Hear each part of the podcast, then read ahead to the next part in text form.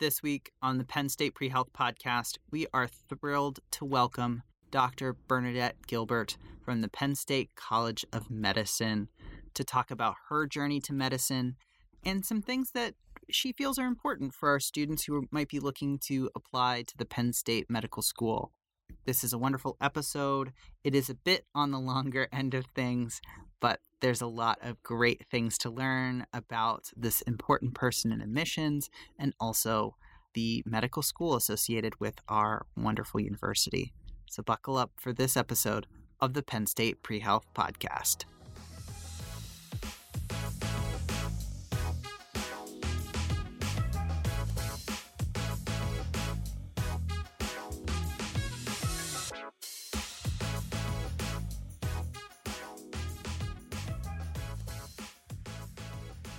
Hello, and welcome back to the Penn State PreHealth Podcast. A quick note on this week's episode. There were some sound issues when we initially started recording. My colleague Kimberly Johnson was intended to be the host.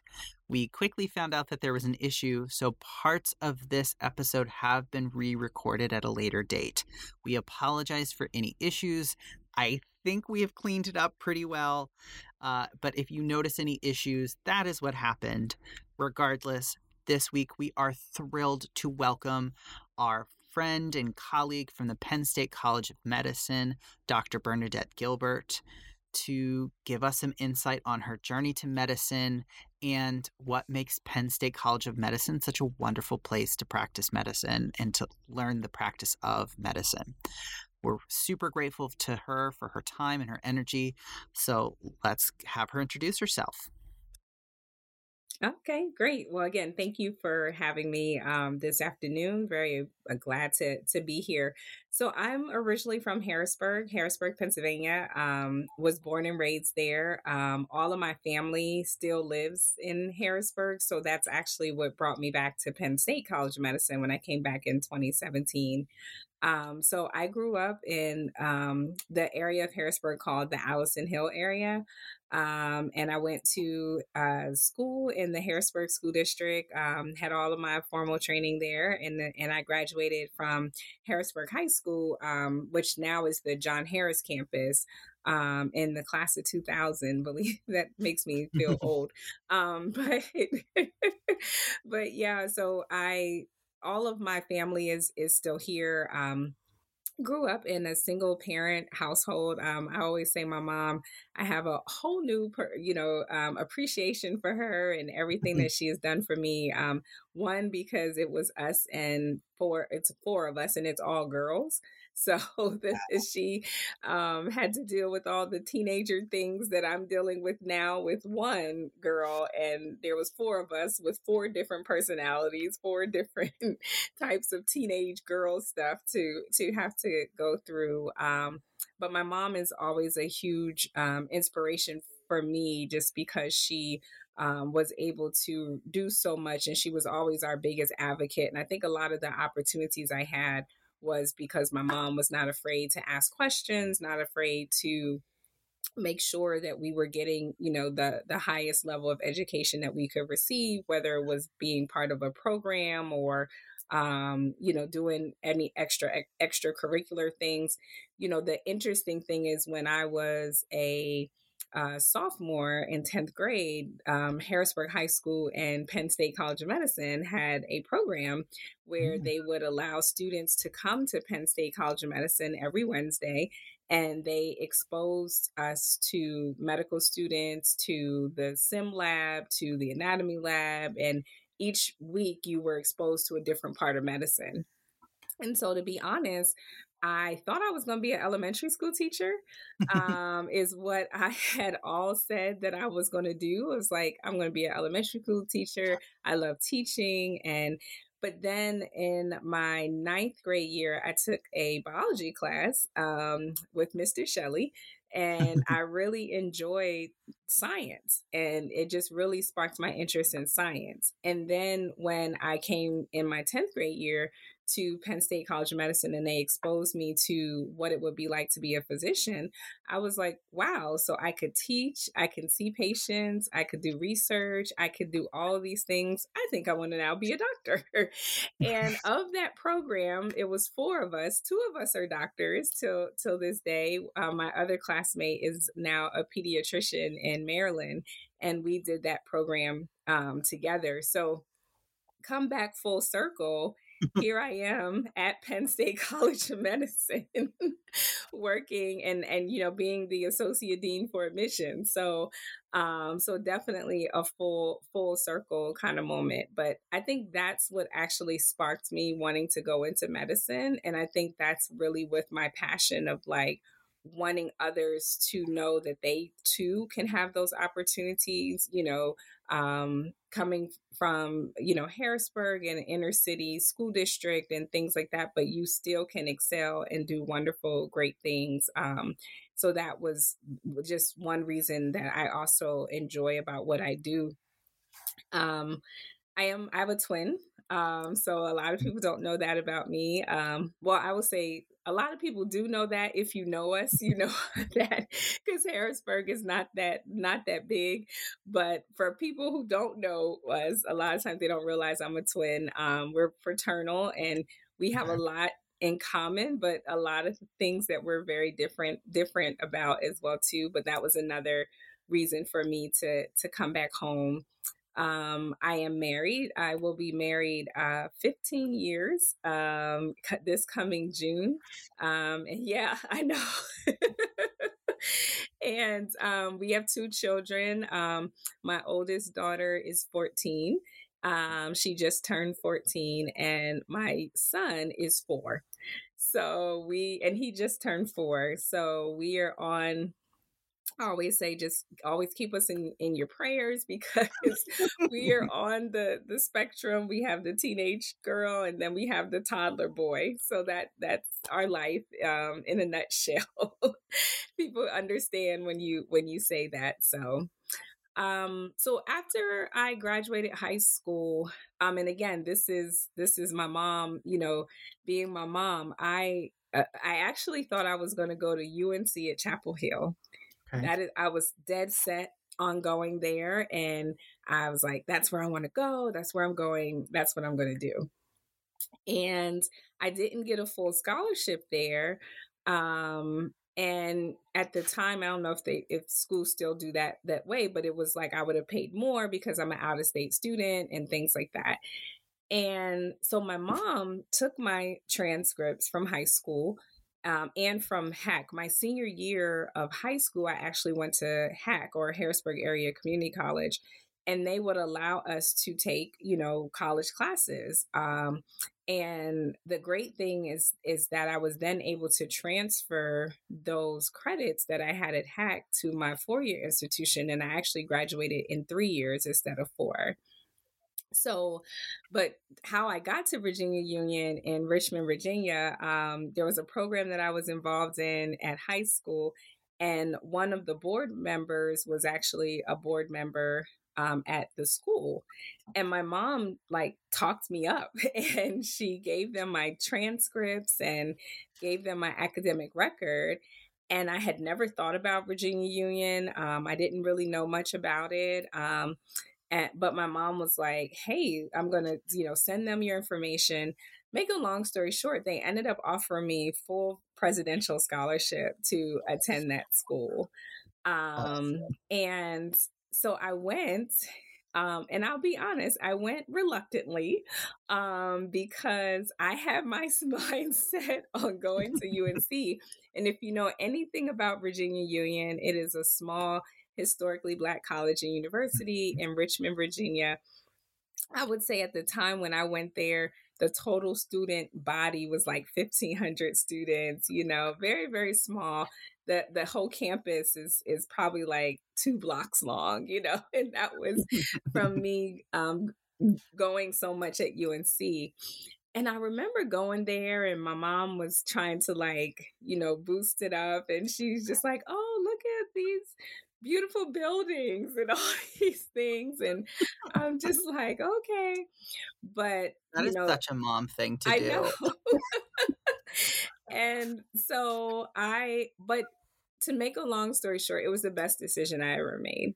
And I think, I always credit my mom for that, because it was what I needed as far as having a more close-knit school, a school that they actually know you. They knew, especially within the science world where that major could be even smaller. Mm-hmm. Having professors who were very invested in me, which then led me to have other projects, being able to then later do research at places like Johns Hopkins and UPenn and things like that from those experiences and opportunities that I had at Virginia Union. So I always credit my mom for having me go there, because it was definitely the best decision for me. And then part of that, again, best decision is that Boston University Chobanian and Avedian School of Medicine, I have to remember the new name, they have what's called an early medical school selection program. And that early medical school selection program is for students who attend historically Black colleges and universities, as well as schools that are Hispanic or Latinx predominant. And it allows you to actually get accepted conditionally to Boston University at the end of your sophomore year. So you apply for that at the end of your sophomore year. And if you're selected, you come up for 2 summer sessions, the first one in the summer of your sophomore year, and then the second one in the summer of your junior year. And then you actually spend your full senior year at Boston University. And while you're doing that, your full senior year, you're taking whatever requirements you need to graduate from your home institution. But the blessing is that you're also taking medical school classes. So I was able to take medical school classes. Well, for me, my senior year was really just me filling it up with extra classes, because I had already graduated technically from Virginia Union by graduating early. So I remember I took a pottery class and, things like that. I know. I was like, hey, I'll take advantage of this. I did take physio and some, because I wanted to still stay on top of my game per se. So I did still take a physiology class and things. But I remember taking this pottery, and putting stuff in the kilt and bringing all this stuff home. But the great thing is that you did get to take med school classes. So my first year of med school, you have to have certain, GPA, certain MCAT scores, certain things like that to automatically matriculate. But once I automatically matriculated into the med school, I had a lighter first year load compared to some of my other classmates. Okay. So I could spend a little longer in the anatomy lab or help more, with the dissections or things like that, because I had already taken histo, and the great thing is if you got certain scores or above, you don't have to repeat them again. So that was a really big blessing for me. And I think also it helps we always talk about this with the EMSSP being that sense of your family while you were there. You learn and you meet your classmates at the end of your sophomore year. So full circle, mm-hmm. One of my classmates is now the director of the EMSSP program. And I was just helping out with interviews, not so long ago. So I think it's again, that full circle moment of how, someone has helped you. So you're going to always continue to give back and kind of help the next person, because how important that journey was for you as well. So then after med school, I kind of figure out, well, I guess if I go third, fourth year, I had to kind of figure out what do I want to go into? And and I honestly thought I was going to be a pediatrician is what I thought I was going to be. And I realized very early in my medical school career that I'm not a surgeon. I do not like the OR. I don't like anything about it. I had too many vasovagal episodes happen in the OR. There we go. So I realized very early that I'm probably not a surgeon. That's not the best field for me. And then I like kids, but I just need adult conversation. Like, I can't just talk to kids all day long. I really needed some adult conversation. And I always like the aspect of like community medicine, community health, entire families. And BU actually had, when I was at med school, they actually had a track for students who were interested in community health centers and community health care. So I did that track. And so when you would start within your first and second year, where you would still get the clinical exposure, my first site was at Dorchester Community Health Center. And so I always had that more community, family kind of feel. So my first rotation was actually family medicine. And I hadn't thought about family. I was still gung-ho of doing pediatrics, but I was like, I really like this. And my preceptor, although he was very hard on me, I still talk to Dr. Tringali to this day. And that was really my biggest push of, wow, I really like family. And so it was my first rotation. And after that, I had everything else to compare it to. So it was like, okay, I like peds, but I can't just talk to kids all day. And I realized I don't really like really sick kids. That's just hurts my heart so much. So yeah. I said, okay, I don't think I want to do just peds all the time. But see, family, you can do peds. I really loved women's health and OB, but I'm not a surgeon. So I love the OB part and the prenatal care and all that, but I am not trying to do no hysterectomies and all that, I'm not a surgeon. I don't want to do that. And then I'm like, I don't even want to do C-sections. I just want to deliver the babies. And then if I can go to my OB friends to do the C-sections, because I don't like the OR.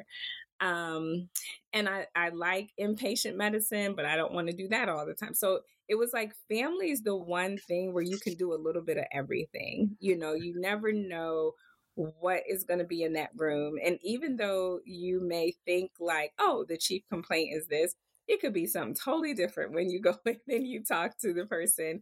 And it has that variety of, one room I could be seeing a well child check. The other room, I could be seeing a diabetic patient, or I could be seeing them all at the same time because they're all in the same family. So I'm seeing the mom is here because she's following up for her high blood pressure, but I also scheduled her son to come right after so I could do his well child visit for him, So it's like you really get ingrained in people's family. And I think that is something that I really enjoyed. And one of my friends from in med school would always talk about like how I was always the one about what happened next.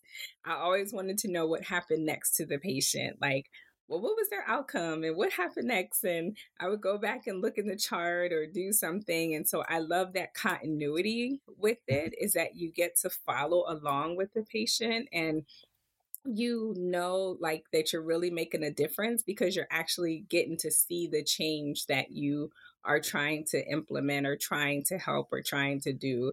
And, I've had patient experiences where they're like, man, Dr. Gilbert, if you care that much, then I'm going to try, just because next time I don't want to come with the same, hemoglobin A1C. I want to do something different because you really care that much about it. And so that was just one thing that I always love is like the continuity of being able to follow along and really have that input for the patient. So that's how I ended up choosing family medicine. And I stayed in Boston and I did my residency there at Boston Medical Center residency program. And it was a really great experience because, again, my continuity clinic was at Codman Square Health Center. And so I really enjoy the community aspect and the community involvement. And then also just the collaborativeness of the care, because within the health center system, we could go right upstairs and I could go talk to the cardiologist or, go right upstairs and take the patient to the psych, like literally walk my patient to their psych appointment or to, if they needed something. We had a pharmacy right downstairs. We also had like a farmer's market, and you could give the patient, quote unquote, prescriptions for them to go to the farmer's market to be able to get fresh fruits and vegetables. It was really that community feel, like realizing that we truly are a patient-centered home and how all of us play a role. We even dental care, we all had, like, everybody played a role, social worker and caseworkers, everybody.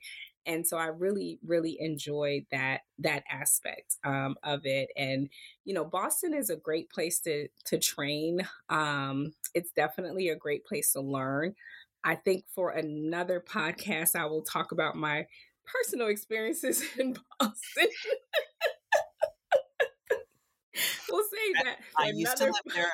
I hear what you're saying without you needing to say it. Yeah, we'll save that for another podcast. We're all just focusing on my educational experience, but educationally and to train, it's a wonderful, wonderful place. Boston Medical Center. I feel like and going to Boston University School of Medicine, I feel like I had a wonderful education, came out very, very prepared, very complex patients, things that you would not see, patients I remember till this day, and experiences that I remember, and people I still talk to this day, as well too. So definitely a great place to train. I would recommend training in Boston. It's a great place to train, but. So after that, while I was in Boston, though, I met my husband, and we actually got married as soon as I graduated med school, probably about 2 weeks later, got married. And I forgot when you told this story. Yeah. That's so stressful. I don't know how you did that. I graduated med school, then about 2 weeks later, got married, went on a honeymoon, and then about maybe 2 weeks later, started residency as an intern. And so 2008 was a very busy, very, very busy year for us. And then shortly after that, I found out I was pregnant. So yeah, we learned we had a honeymoon baby. And so that was an experience of being a pregnant intern, definitely an experience. Great thing with family is it's about family, and I felt like my residency program was very supportive, and my colleagues were very supportive as well, because, your co-residents and who you're working with, they're going to be covering you when you go out, on leave. And we all just worked so well together. And I get that question a lot when students see I have children or things like that. And they're like, well, how did you do it? How did you manage it?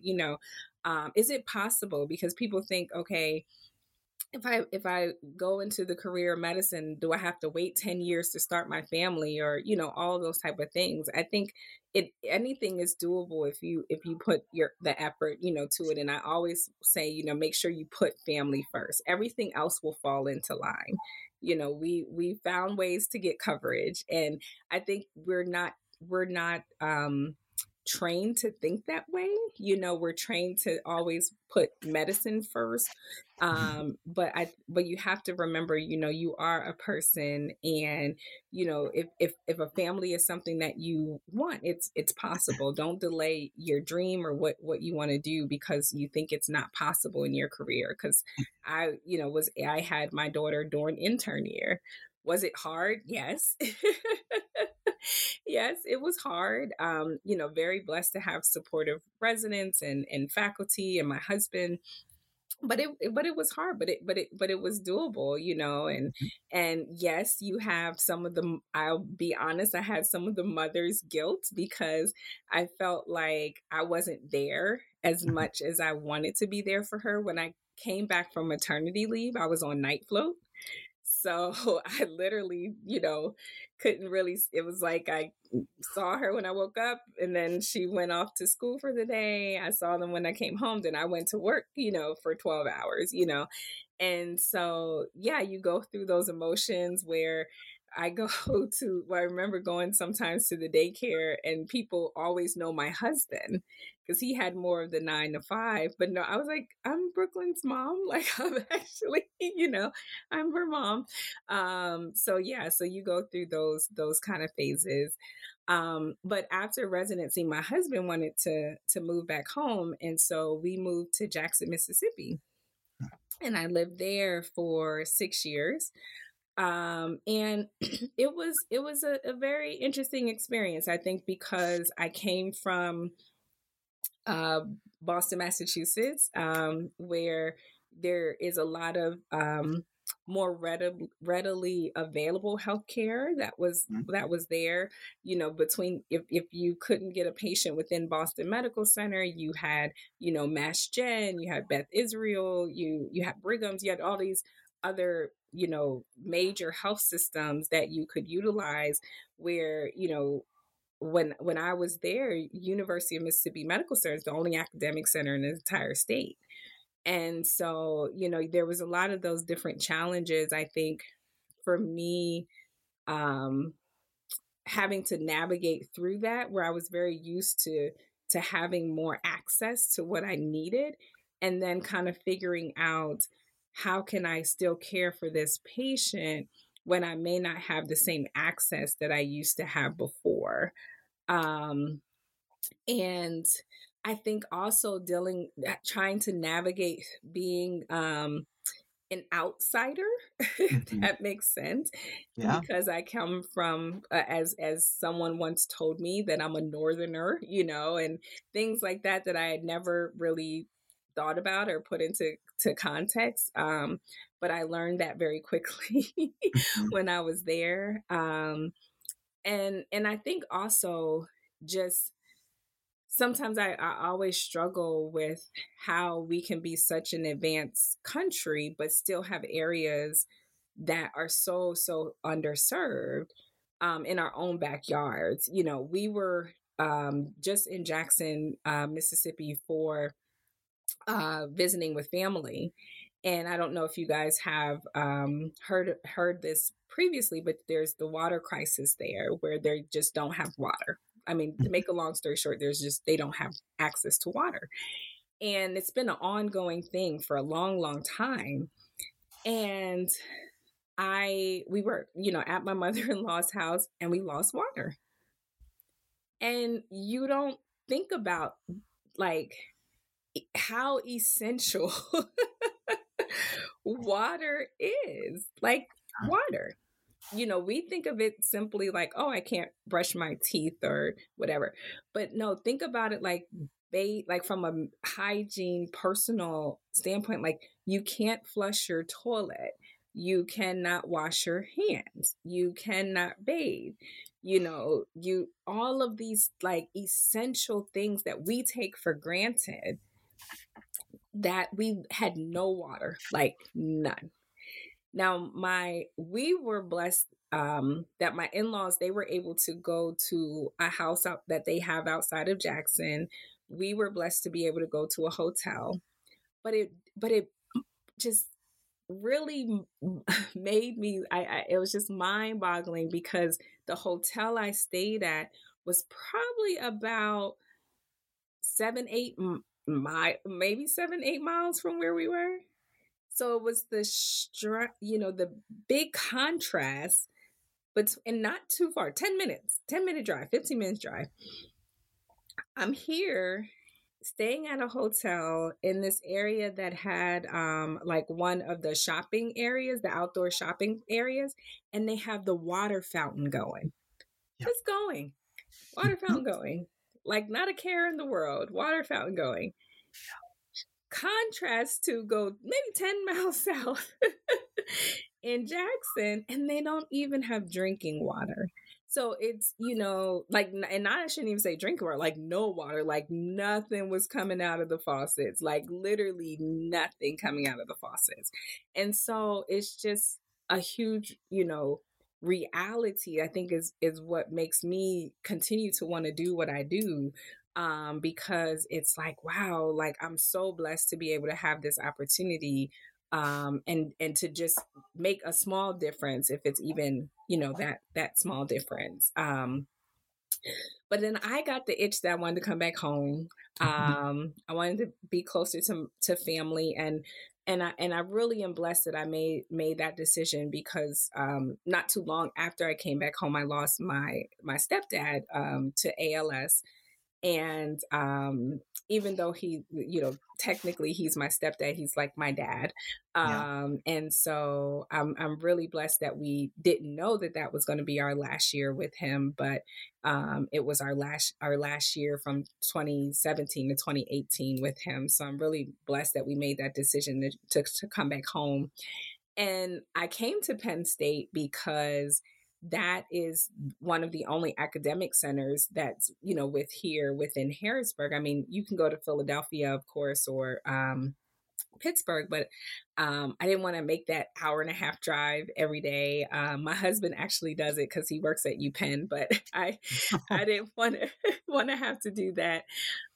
So I decided to come back to Penn State, and I'm so blessed that I made that decision, because it was really a place that I felt like I could really grow in my profession and in my career. I always knew that I wanted to do academic medicine. I mean, I like patient care, but I always knew that it wasn't something I wanted to do every single day.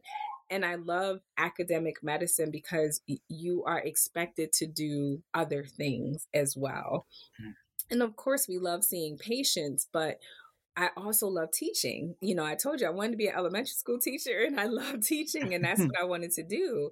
I love administration work. Like, I love being able to be in leadership. I love being able to, now I'm trying to get more into like research, you know, just all these opportunities. And when I was coming to Penn State, I learned that all of these opportunities are available. And one of the things people had told me is that you're going to have to learn how to say no, because I can see you getting involved in so many things. And that's what I ended up doing. I worked at NICE and saw my patients there, but I started teaching in one of our courses that we have here that teaches students history and physical exam skills. I started working with our underrepresented in medicine students, and I worked with the Office of Student Affairs and started working there. Mm-hmm. I also was previously the vice chair for diversity, equity, inclusion, and belonging for the Department of Family and Community Medicine, where I started a task force and a lot of the DEI initiatives that we have within the Department of Family Medicine. And just kind of throughout, I've served like on different task force and worked on many different areas, and kind of done a little bit of different things within the College of Medicine. And then the opportunity to become Associate Dean for Admissions presented itself. And I really like, again, talking about going back full circle, thinking about how people were so instrumental to me to be able to be blessed to go to med school, that I want to be able to be a part of helping students to do that as well. And I also love the opportunity to be innovative, and I love the opportunity to help and to help evolve things. And, you know, I really love that. And then I always say that's what, you know, why we go into medicine, because you're a forever learner. And I feel like this is also an area where I can make a big impact. And I love knowing that as well, too.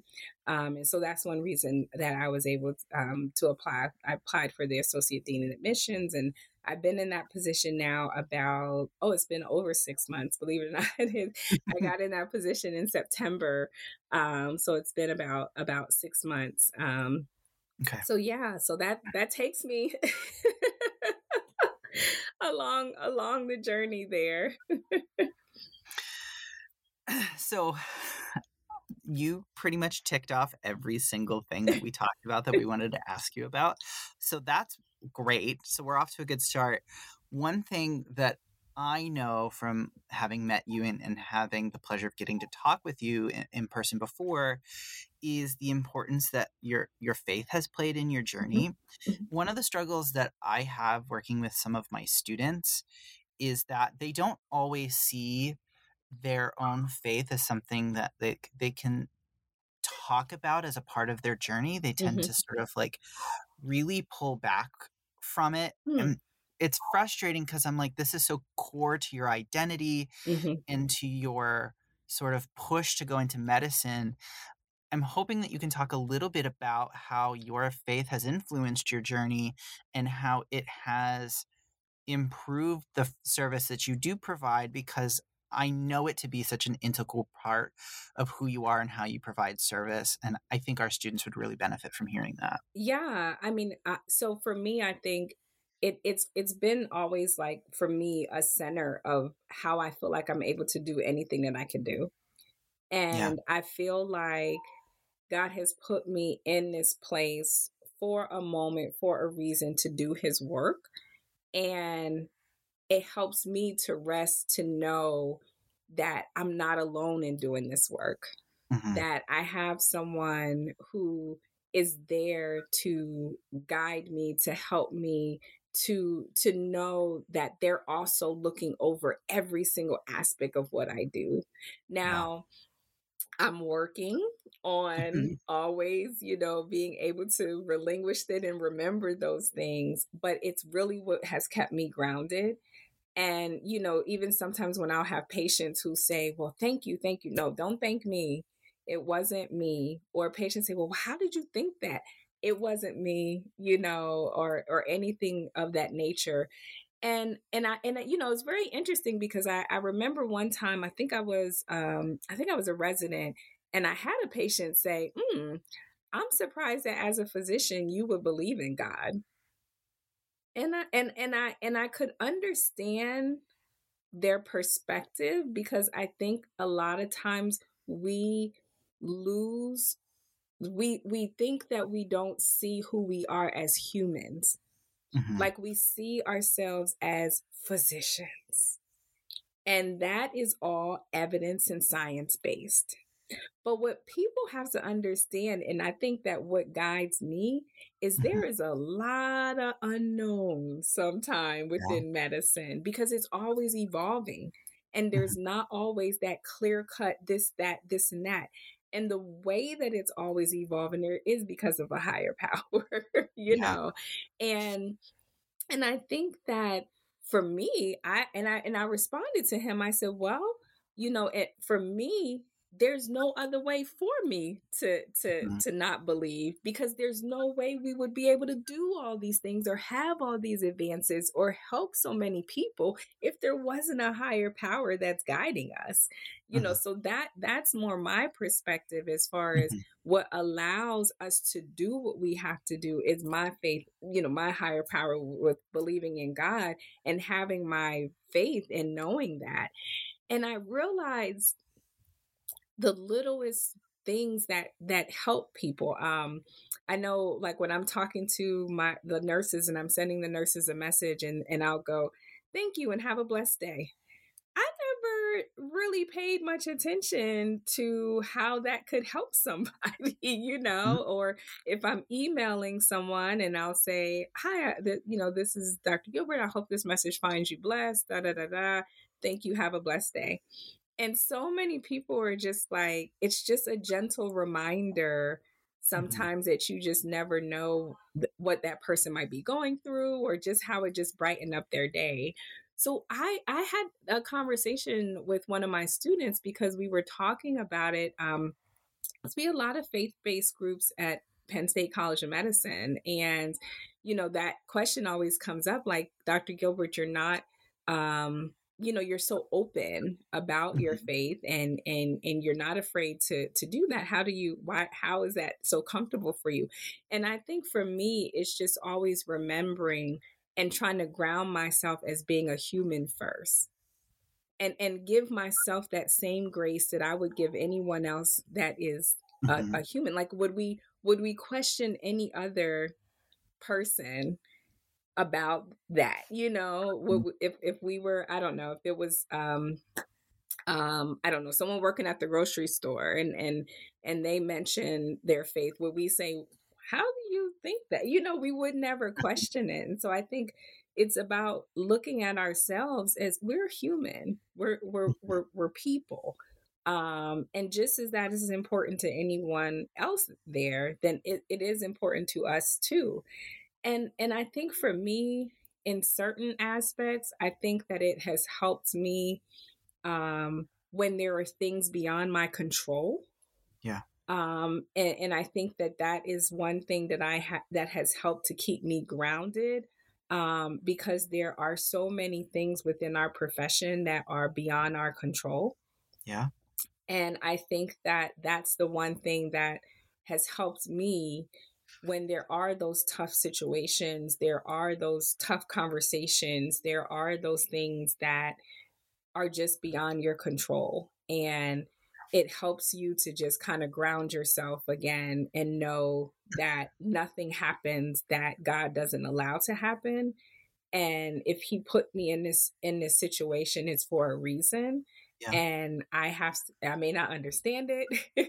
I may not know the reason right now, but it will all come back into full circle. And so for me, it's just my gentle reminder every day of just thanking him for the privilege that I have to be where I am now, and to just always acknowledge that I'm not doing this by myself. Okay. So I kind of want to pivot a little bit. Mm-hmm. And, you know, you've talked about like innovation and sort of like the evolution of things in your practice. How does that translate into what you're looking for as an admissions officer in the students that you are looking for? Because, you know, as pre-health advisors, we know how like wildly difficult your job is. Yeah. And I know our job is hard. I know your job is also very hard. How do you try and look for that? How have you seen it in applications? What can that look like? Yeah. And I will say, I think this is also going into a good thing in that acknowledging that we are more than just our academics. Mm-hmm. And I think that, and you know, if we're honest, if you go back years and years and years ago, that was the main focus, was academics. I mean, let's just be honest. That was, and you guys probably know as pre-health advisors, right? Yep. I remember when I was in school, you know, in undergrad, it was like, I got to get an A in everything. I got to have an A. I better have an A. You couldn't have a B. You better not have a B on your, you know, on your transcripts. Oh my goodness, you'll never get into med school. So I think, which is great, is that we're shifting from that. And that's not to undermine that academics is not important. That's not to undermine it at all. Academics is extremely important, because I'm sure you guys, you know, counsel your students on the rigorousness of medical school. It is difficult. It is hard. So, and it never stops, you know, like you got to take your USMLE exams, and then you got to take your board certification exams, and you have to do your CME, and you're always learning. So it never stops. And being a great doctor is that you're always learning, you know, you're always reading about the new guidelines. You're always trying to better yourself. There are things that I did as a resident that we don't do today because we just have more information and guidance and all those type of things. So I think that is where we're evolving to when I talk with applicants. It's like, okay, yes, you're smart, you have great GPA, you have great MCATs, but what else?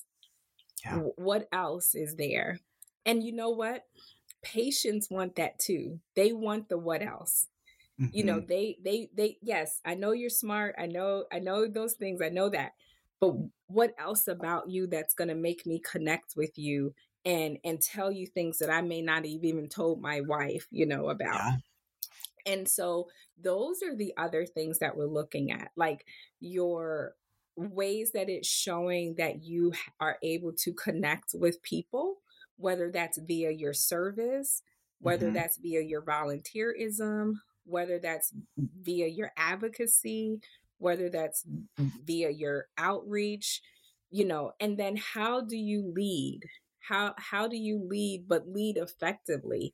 Not lead in a more dictator, I tell you what to do, right? Because we know that's not, we're not in that realm of medicine anymore. It's not just, okay, whatever the doctor says, that's what happens. We know of the more team-based approach, which is better. You know, I love collaborating. I love working with everyone else. Everyone has something positive and great to bring to the team, which at the end of the day is to help the patient to succeed. So how do you show that? You know, how do you, whether it's, you know, you working as president of your student club, but you can show that you guys have done these different initiatives where you've worked as a team and incorporated everybody and everybody's input. You know, so we're looking for those type of things. When we think about things that you've done outside of medicine, you know, is there any work experience that you have or other experiences that you can bring, some unique experiences that you may have done that are different, that would, you know, help us to that would actually be an asset to your other classmates by giving them that perspective. And of course, with us, we're one of our pillars is humanities. So we're looking for that humanistic side of you, you know, that experience, whether it's through coursework or through work that you've done outside, to show that you understand that humanistic side of medicine too. And not that this is always a requirement. And I always like our director who uses this term is that you don't need research to get in, but you do need research to get out, because we do have a requirement for research. But we all know that a lot of our innovations come from research, you know, and how important clinician researchers are. So if you have some of that experience as well. So you're right in that it, you know, and this is all public. You can go on our website and see this, but we get 8,000 secondary applications, and that's we're only able to offer 800 interviews. So that's a 1 in 10 who are going to be able to get an interview. And the, you know, of those, that those 1 of 10, what else is seeking, you know, that's different outside of your academic metrics? Like, what else is it about you that can make you kind of stand out a little bit amongst them? So it's like, wow, I really want to meet this person. You know, I want to learn more about their journey and more about their experience, and really see, oh, wow, I could look here.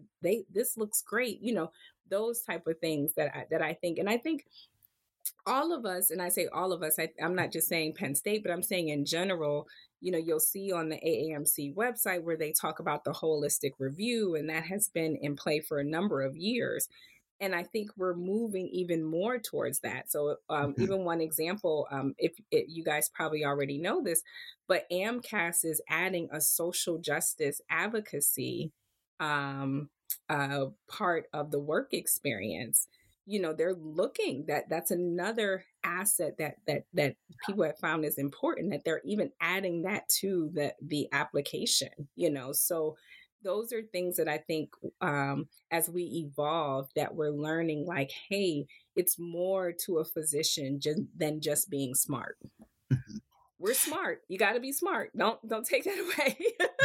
You got to be smart. You got to be smart. But you also want to see other things about you as well. Yeah. One of the things that we know is that, in my opinion, when students look at undergrad institutions, so much of your experience is what you make of it. Mm-hmm. I do not feel like that translates to medical school, right? And we stress so heavily with our students the importance of a good fit for the schools that you apply to. Yes.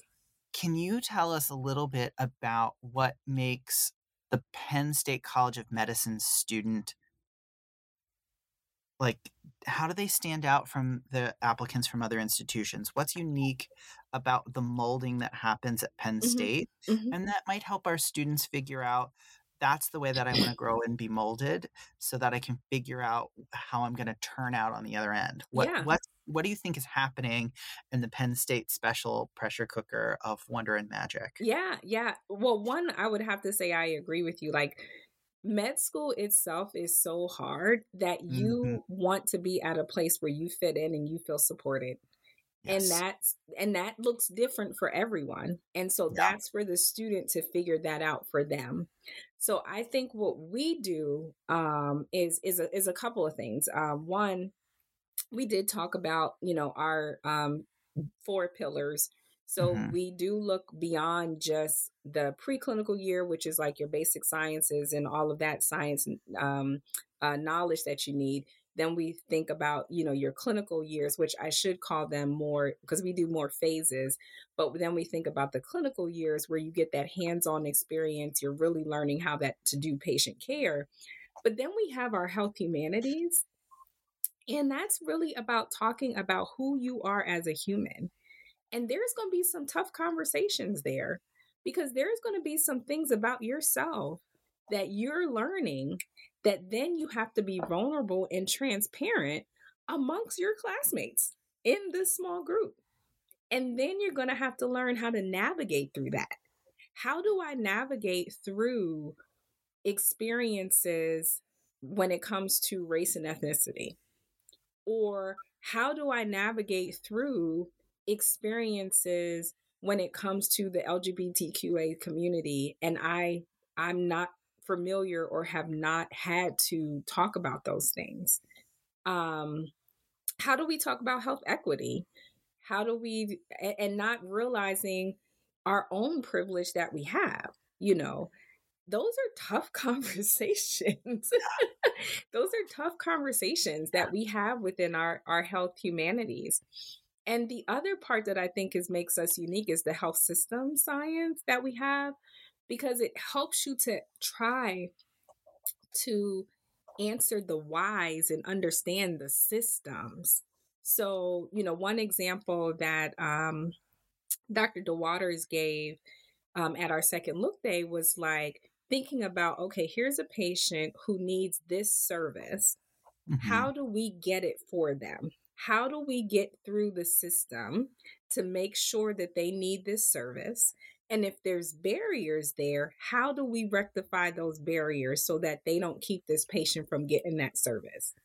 Is it something when it comes, so, just throw out something with no-shows or something like that.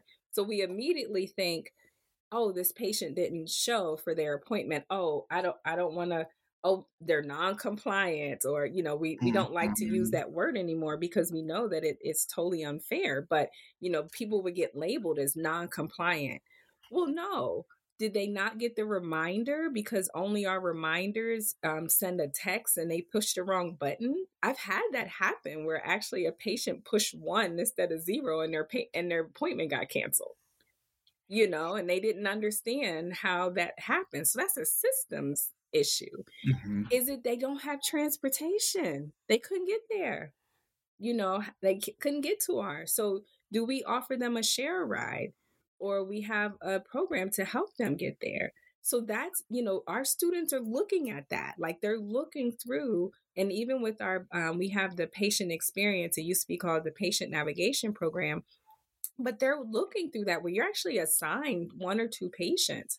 And you visit that patient at their homes. You work with them directly. You are like their navigator through that health system.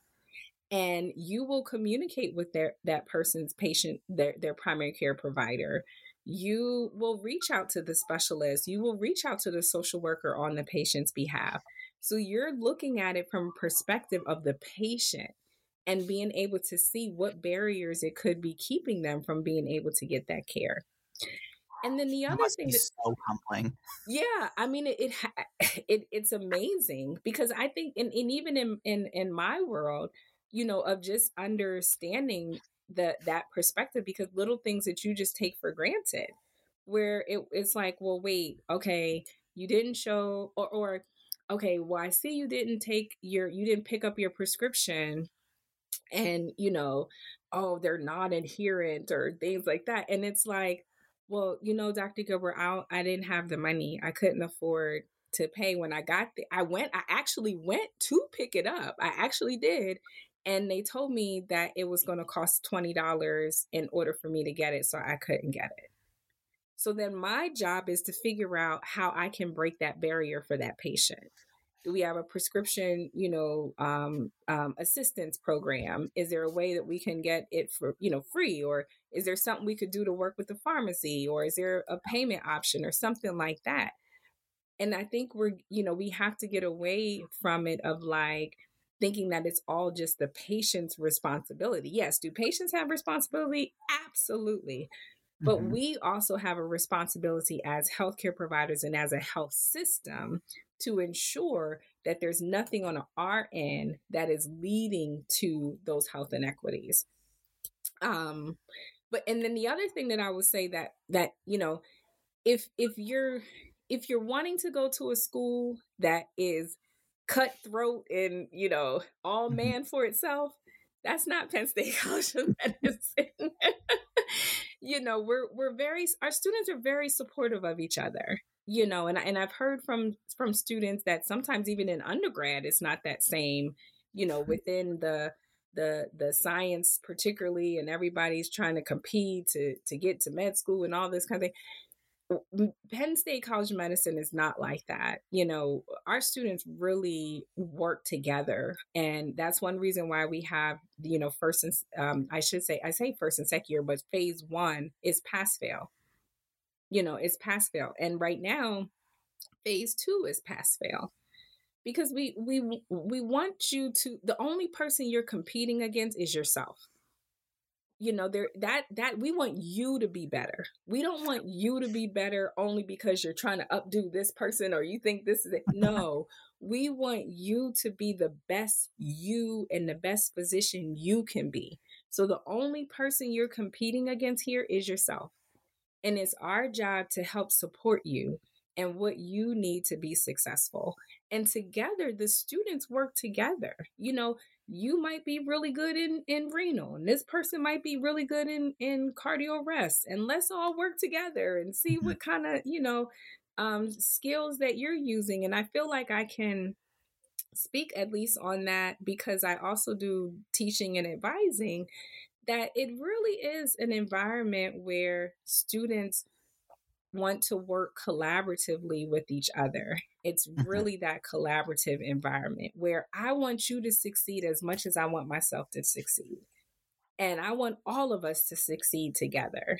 And I do truly get that feeling from our students, from the environment there, from the administration of making sure that we're being able to provide, you know, what services everyone needs, you know, making sure you're aware of those from the beginning, whether it's our cognitive skills program where, you know, helps you with time management and study skills and helps, because I always say to my students, you never done this before, right? Mm-hmm.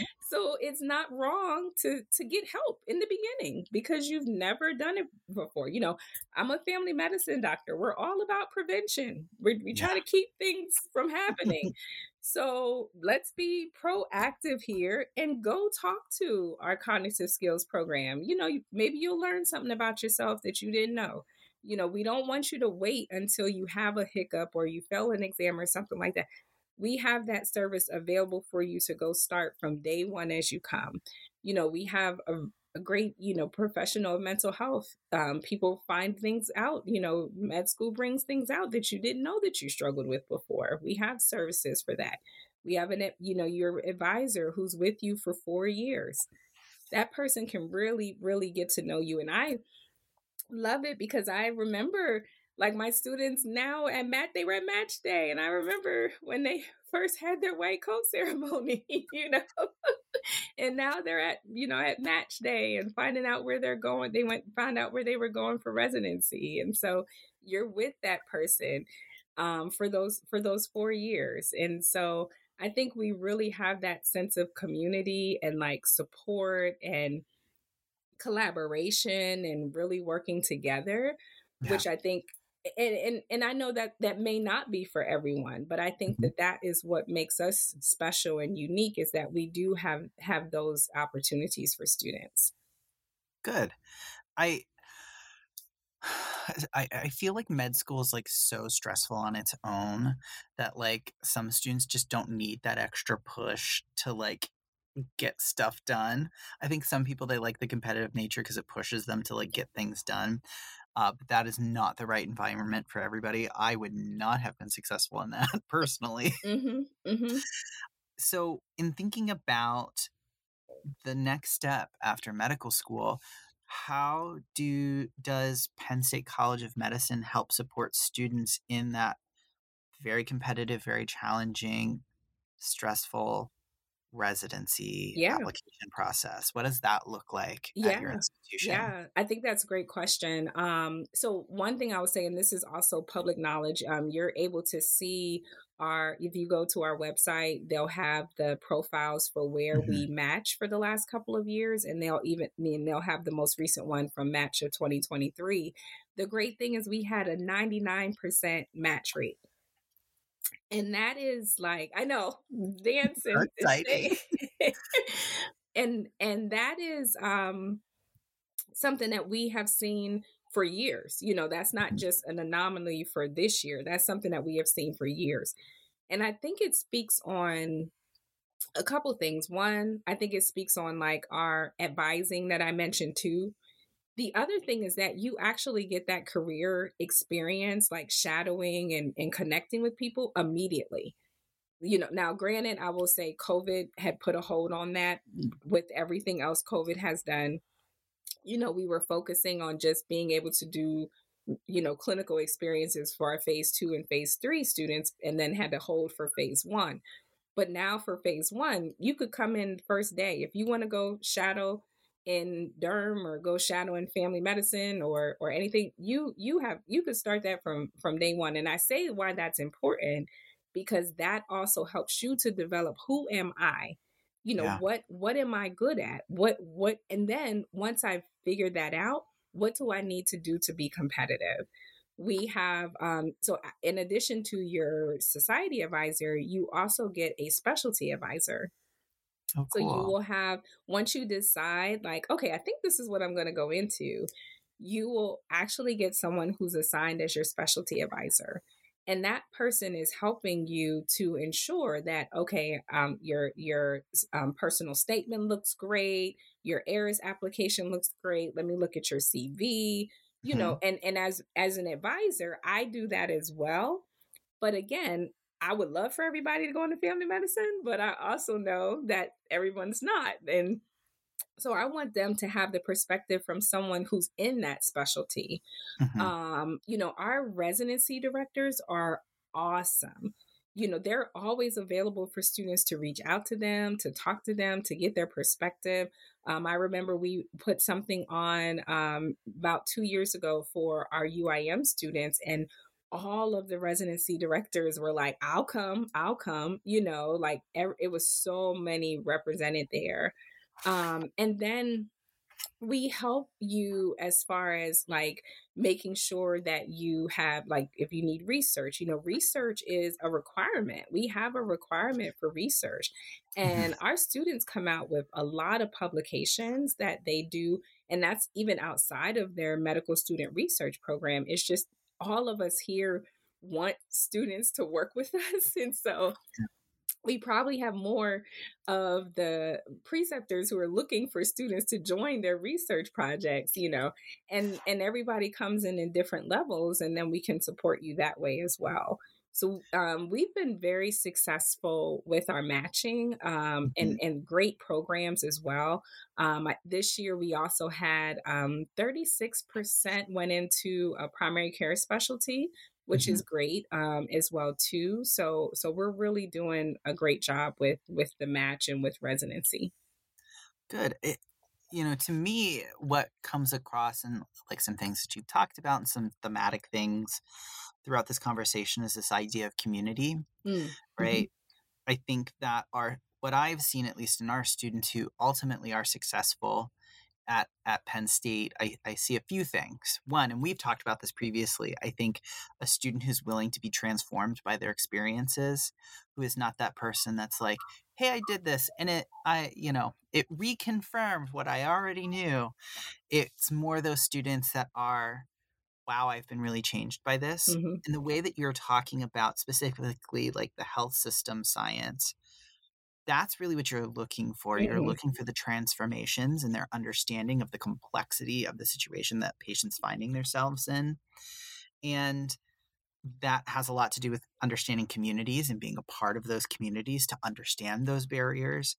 And then it sounds like your approach to really helping these students is as a community. It's not one person's job, mm-hmm. which I think is some schools' solution, and there's nothing wrong with that solution. They get to be highly specialized, but there's that old saying, like, it takes a village. Yes. Mm-hmm. And it really feels like that's how Penn State approaches a mm-hmm. lot of things. It's like, this is our collective responsibility. We are a community that is responsible for supporting and guiding these students. And I think that that's a good home for a very specific kind of student. Mm-hmm. Mm-hmm. No, I agree. It does. And we have so many different, if anything that I say sometimes is I feel like students don't take advantage of them immediately. Yeah. And I understand why though. And the reason I understand is because this perception mm-hmm. of need of seeking extra help can sometimes be looked down upon. Okay. Like you have this perception, like I have to be able to do it all. I have to do this. I have to do that. And that's not the case. Right. Yeah. And so I think that can sometimes hinder students, but we're like a community here. Good. So let's go ahead and cycle back to this conversation about these accelerated programs, mm-hmm. these like hidden gems of Penn State. Can you give our listeners just a little bit of like what you think are like the really cool things that Penn State does that people don't often find on their own? Yeah. So one is, as you mentioned, our 3+ accelerated programs. And what that does is it offers you an opportunity to complete medical school in 3 years instead of 4 years. Now that actually, you can think about a lot of the benefits from that, potentially from a financial standpoint. Medical school is expensive, and you are being able to save on 1 year that you would have used from that aspect. The other thing that is exciting is that you're guaranteed a residency spot at Penn State Health. So it's another thing, like, not to say that you don't have to think about it, but in the same aspect, you come in knowing that you're going to be a guaranteed resident within our program. And we have many different specialties that you can go into. There's the family medicine, internal medicine, ER, ortho has one. We have many different one. There's a total of 9. But it gives you that opportunity to, one, complete med school in 3 years instead of 4. And then it also gives you the opportunity of having a guaranteed residency spot when you graduate. And, it's not for everyone, right? Because you have to walk into the door knowing that's what you want to do, because you're committed to that, right? You're committed to that specialty. But there are many students who do know that, who know coming into the door, I want to go into XYZ. And it gives you that opportunity to do that. And so in order to apply for those programs, you have to be accepted to the College of Medicine first. Mm-hmm. Then after you're accepted to the College of Medicine, you indicate if you're interested in any of those programs. And if so, then those programs will reach out to you directly to go through their application process. And each application process is different, and the number of students selected for each program is different. So they may select more students in family medicine than they may select in ortho or things like that, but they'll take you through those individual application processes. The other thing I think is unique. So cool. Yeah, I know. The other thing I think that is unique is our Global Health Scholars Program. And this is just a wonderful opportunity for students to travel internationally and to actually serve underserved areas. They are able to apply for this Global Health Scholars Program. Well, one, I should say this. The great thing, too, is that it's longitudinal. Oh. It's not just, oh, you get one international experience within your 4 years. No, you're in this program for 4 years. You know, it's a longitudinal experience. So you apply for it in about August, September of your first year. Wow. Then when you're selected, that summer between your first and your second year, you travel internationally to your host country. And we have a number of countries that are available, Nepal, Ghana. I think it's about 7 or 8, if I'm not mistaken. But in the meanwhile, before you even travel internationally, you're taking didactic sessions with your cohorts on things that affect international health, things that you need to know specifically about global health. What are the barriers? What are things from the health inequities, and learning more about your specific host country. So then when you go and you travel there, the first summer is really for you just to get ingrained in the country and the culture and to really understand. Then after that, you continue to have didactics in phase 2 and phase 3, and I'm sorry, in second year, and then phase 2, when you do your clerkships, you have some didactic work that you do. Then in phase 3, which is quote unquote your 4th year, you return back to your host country, and that's where you actually go and provide clinical care. So now you're at a point, you're a 4th year med student. You kind of know what you're doing. You got a little skills under your belt. So then you go back to your host country and actually provide them with care. So that's another unique experience that we have here that I think sometimes people don't know. Mm-hmm. And this one, I know a lot of people don't know because we just started it, but we also started a health equity scholars program. Mm-hmm. So instead of traveling internationally, you serve underserved areas right here in Pennsylvania. So one of our sites is here in Harrisburg, and then we're establishing another site to do more rural health. So we have one urban track, and then we'll have a rural health track as well too. And you have that same experience that it is when it comes to like the global health, but you're just not traveling internationally. You're servicing here in an urban or rural area. So that's one of our newer track programs that we just started this year. That is awesome. Do you have sites identified, or is it gonna be like more Philly and then some ? So for Harrisburg, it's actually at a clinic called Beacon Clinic. Okay. And it's located in the uptown area of Harrisburg. Okay. For our rural health, we're still designating that site, but we should know that soon. But yeah, so it's going to be specific sites. Our urban track is in Harrisburg. Okay, very cool. We have these huge cities of Pittsburgh and Philly, and people forget Harrisburg is not a small place. It's very urban. It's not urban in the way that Philly is urban, but it's still very urban. And it's still an underserved area. Mm-hmm. There's still many areas within Harrisburg that would be considered underserved.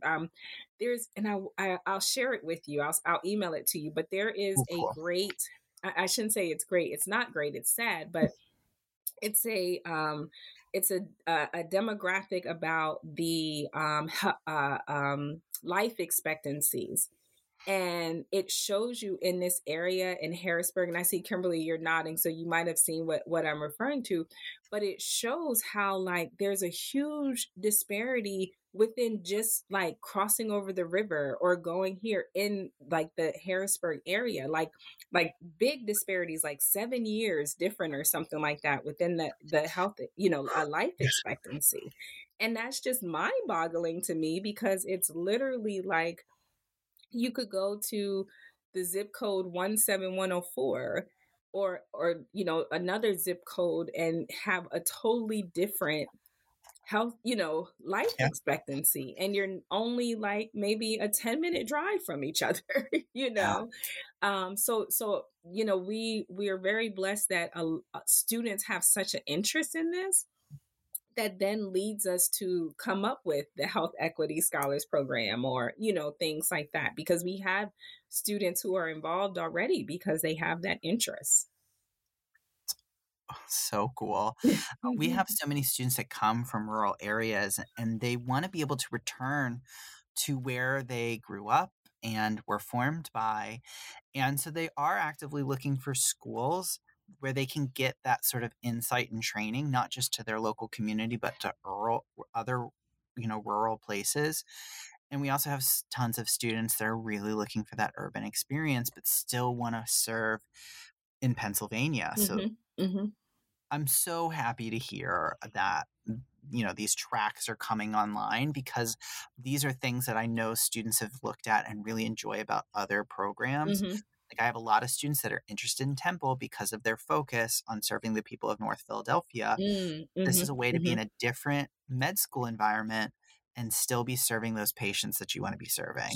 Sure. Yeah. And the exciting. Other thing that I will say that I love about Penn State is that if there's something that students want to establish or to do, we're all for it, you know? So one example we always talk about is LionCare, which is the free health clinic that was started and run by students housed outside of Bethesda Mission, which is a big organization here in Harrisburg that serves underserved communities. It also is a place for those who are unhoused to have a place to stay as well. And our students actually run a free health clinic there.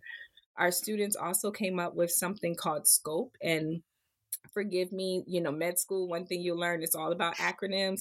I can't remember the exact acronym, but SCOPE is basically a mobile clinic that goes out to the communities to, if you can't, you know, make it to a more standing free health clinic, they actually go out to the communities and serve in urban and rural areas and provide. That's all student led and student run.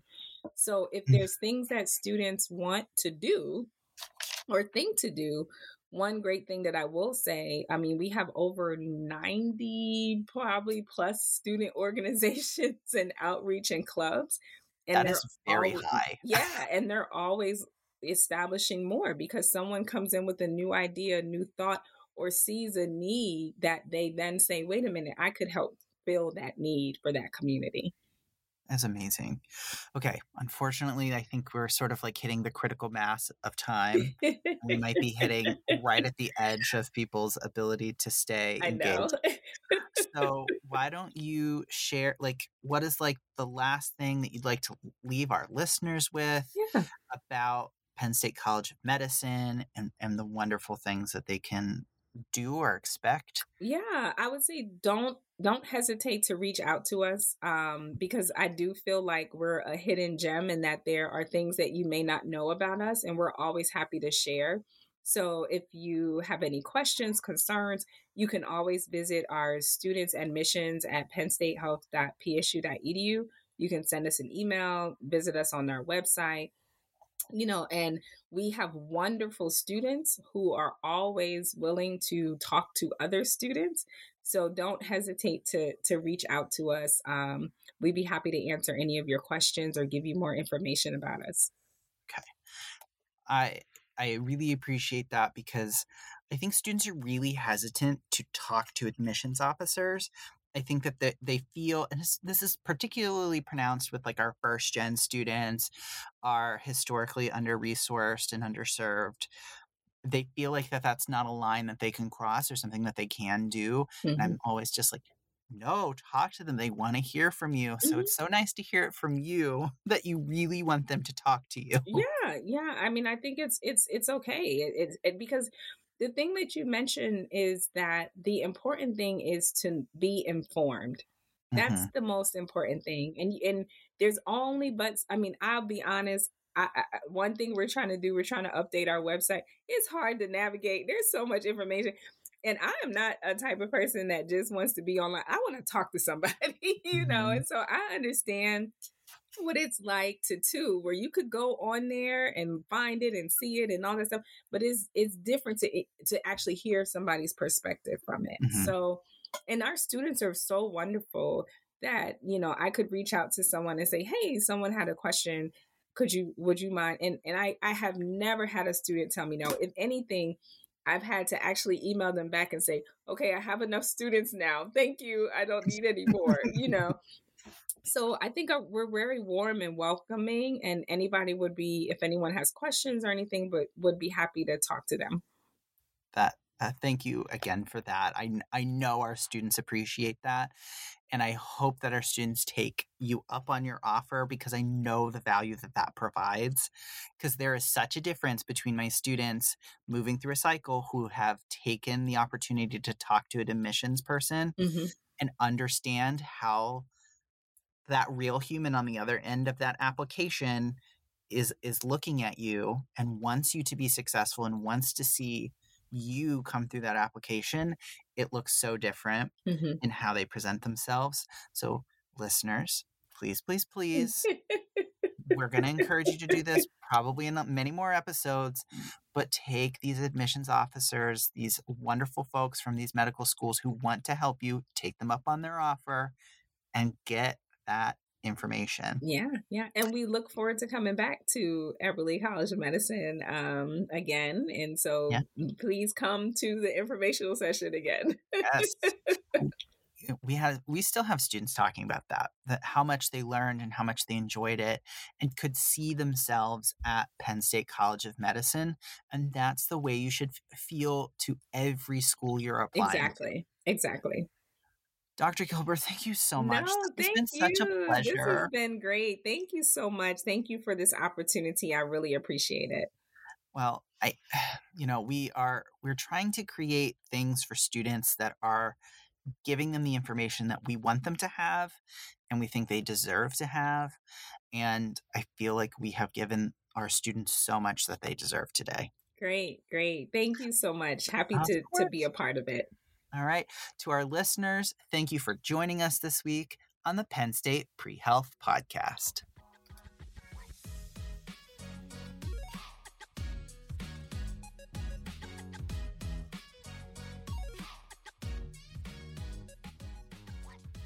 The Penn State PreHealth Podcast is a production of the PreHealth Advising Office in the Eberly College of Science at Penn State University.